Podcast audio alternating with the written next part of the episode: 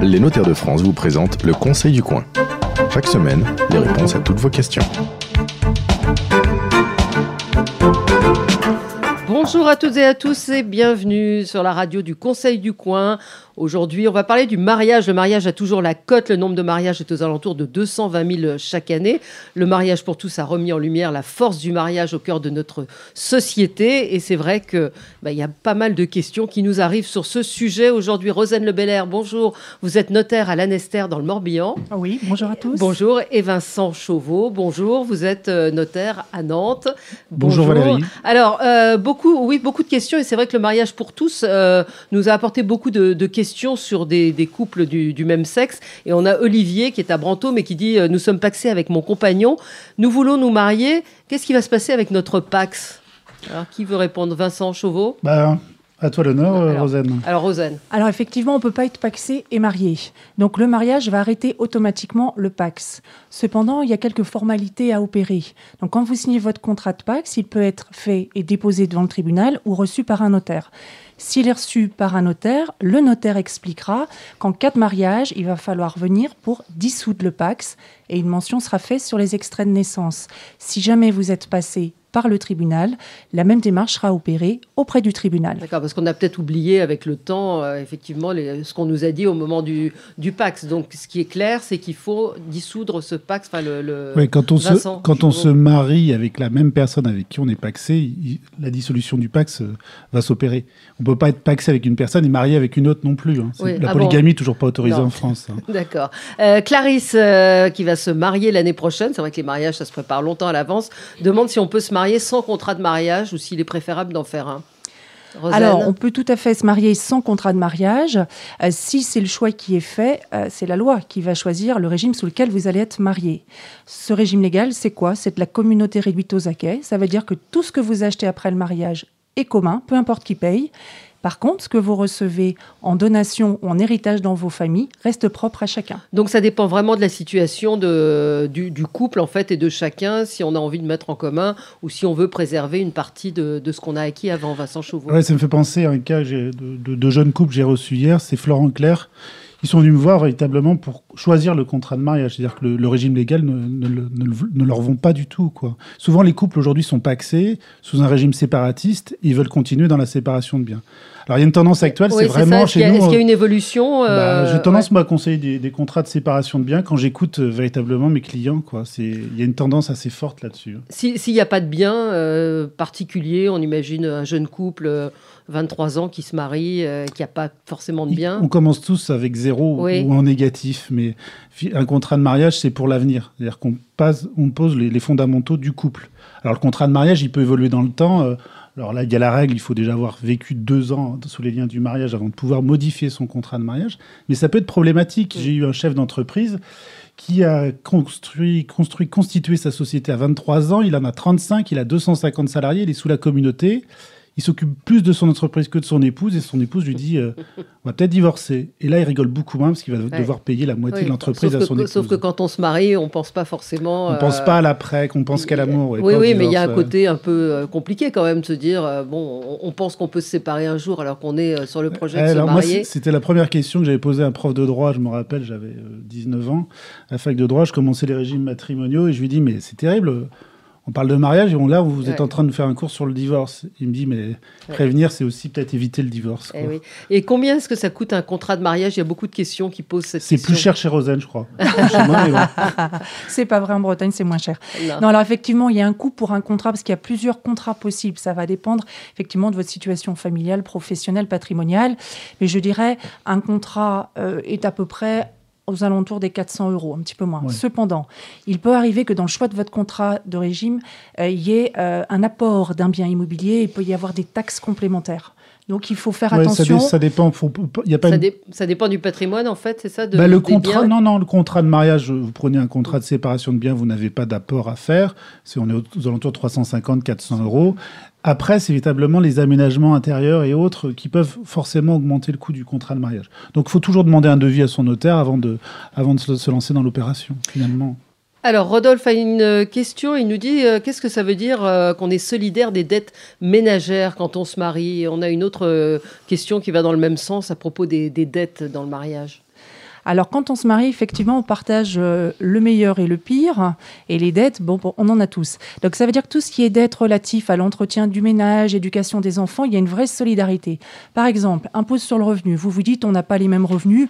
On s'arrange entre nous, on va payer proportionnellement à nos salaires. S'il y en a un qui paye pas sa cote-part d'impôt sur le revenu, l'autre va devoir tout payer. Il n'y a qu'une limite, c'est les dépenses qui sont vraiment excessives.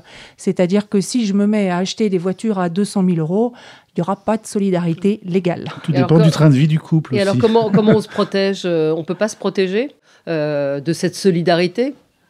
Est-ce qu'il y a, ah bah là, vous, non bah Là, vous pouvez pas. Si c'est effectivement tout ce qui est impôt, tout ce qui est, fiscal, il y a une solidarité. Hein. Il y a une solidarité. Donc, si mon mari ne paye pas ses impôts et que je le découvre euh, euh, suite à un redressement, euh, non, mais souvent, quand on voit net des conflits, c'est parfois c'est sur l'éducation des enfants. Voilà, le paiement des études. Est-ce que c'est une dette ménagère ou pas? Oui, c'est une dette ménagère.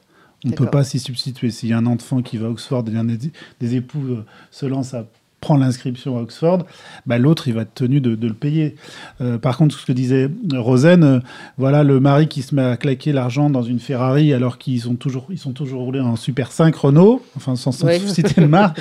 Euh, là, on n'est plus dans la dette, ménagère courante. D'accord. Souvent, ceux qui ont intérêt à, qualifier la dette ménagère, c'est pas forcément dans le couple, hein, c'est plutôt les créanciers parce qu'ils veulent être payés.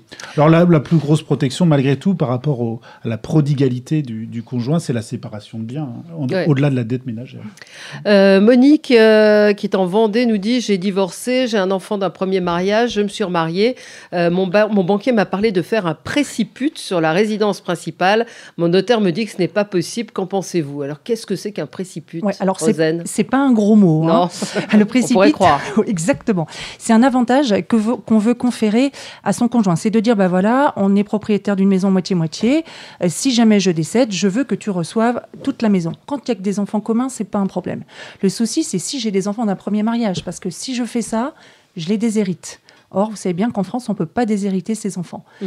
Donc, faire cette fameuse, ce fameux avantage de préciput quand on est les enfants d'une précédente union ne sert à rien parce que la loi les protège et dit attention, il y a une action qui existe, qui est l'action retranchement pour dire je vais, moi, l'enfant, pouvoir demander ma part au premier décès. D'accord. Sauf si vous avez la chance d'avoir un gros patrimoine et il n'y a pas que la maison mm. et il y a d'autres biens qui permettent à vos enfants de recevoir ces autres biens, là, on peut le faire. Mais mm. autrement, pas possible. le, conseil, le conseil matrimonial ça reste de la compétence du notaire, faut bien le rappeler. Souvent, nos, les conseillers banquiers, ils ont des formations de droit. Moi, mon, ma conseillère bancaire m'a parlé du préciput à moi, notaire. Mm. Donc, j'ai regardé avec un sourire, mais je dis, moi, c'est déjà fait. et, en fait, c'est ce que dit euh, Rosen, c'est vraiment du coup humain à chaque fois. Il n'y a pas de réponse toute faite. Euh, Sophie et Suzanne, donc, ils sont mariés. Euh, elle demande, Suzanne, si elle peut adopter les enfants de Sophie. c'est donc une femme qui a eu des enfants d'un premier mariage et, donc euh, comment faire pour les adopter? Et aujourd'hui, effectivement, c'est possible. Hein. depuis qu'il y a eu le mariage pour tous, vous l'avez rappelé, ça a beaucoup changé euh, notre, notre organisation juridique, je dirais. Et aujourd'hui, il est tout à fait possible d'adopter les enfants de son conjoint. Donc, il faut être marié, hein. on parle bien de conjoint. Ensuite, vous avez deux types d'adoption. Vous avez l'adoption simple, qui, va qui ne rompt pas les liens avec la famille d'origine et l'adoption plénière. Alors, ce qu'on voit, nous, beaucoup dans nos études, hein, moi j'ai eu effectivement, suite à la réforme, euh, des, des, femmes qui se sont mariées, une avait déjà un enfant et l'autre ensuite a adopté.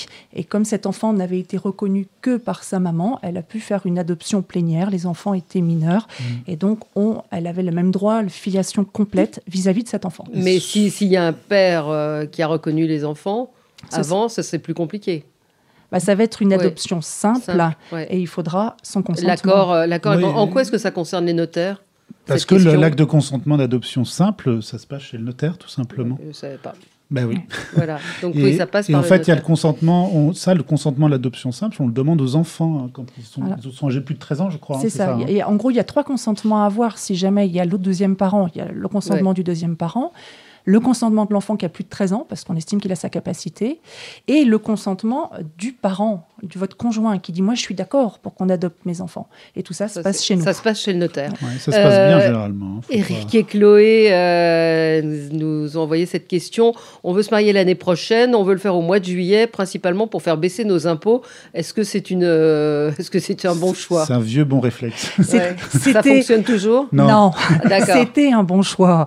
Et moi, je l'ai fait. Ah. Donc c'était de dire effectivement, euh, voilà, si on se marie en juillet, on va pouvoir faire deux déclarations d'impôt sur le revenu chacun de janvier à juillet et ensuite de juillet à décembre on faisait une commune.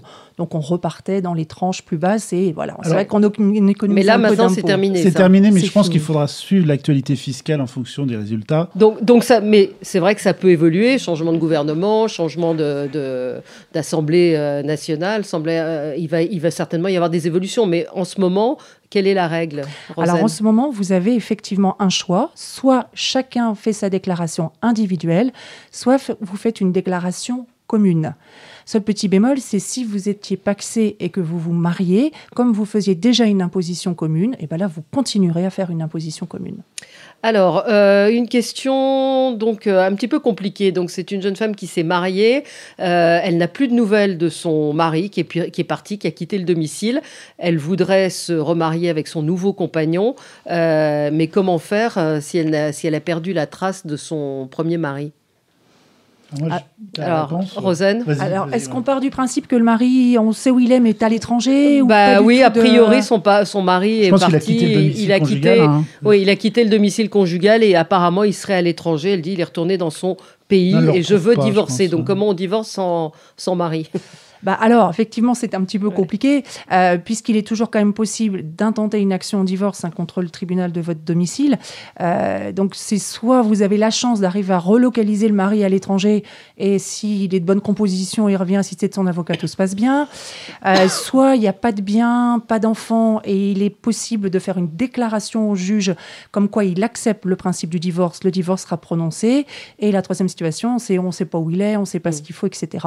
Eh bien, il faut intenter une action en divorce pour rupture définitive du lien conjugal, c'est-à-dire qu'au bout de deux ans de séparation, le tribunal prononcera automatiquement le divorce. Et, là, en quoi, en quoi ça vous concerne, notaire? Bah, le conseil, hein, parce que euh, l'épouse, quand elle vient nous voir, c'est qu'elle veut refaire sa vie et, on est en train de lui dire ça va pas être possible. Ou, quand elle veut s'engager dans un nouvel achat et qu'elle est en communauté, c'est problématique. Mais je pense qu'on peut aussi intenter un divorce pour faute, le vieux bon divorce pour faute, on a un devoir de résidence commune quand on se marie. Alors il y a le devoir de fidélité qu'il n'y a pas dans le PAX, mm. il y a le devoir de résidence commune dans un mariage, et je pense que ça constitue une faute. On a tendance à l'oublier. Et je pense qu'elle pourrait aussi intenter une action de divorce pour faute, parce que dans ta solution, Rosen, où tu dis un divorce demandé par l'un et accepté par l'autre, euh, si on n'arrive pas à le joindre, ça va être difficile. Et je pense que ta solution même de la, la rupture de vie commune, euh, les mmh. deux ans, là, pour la, obtenir un divorce, ce qu'on appelle la séparation de corps, et puis après, il y a le prononcé du divorce, je pense que c'est une bonne solution. Mmh. C'est peut-être même la meilleure.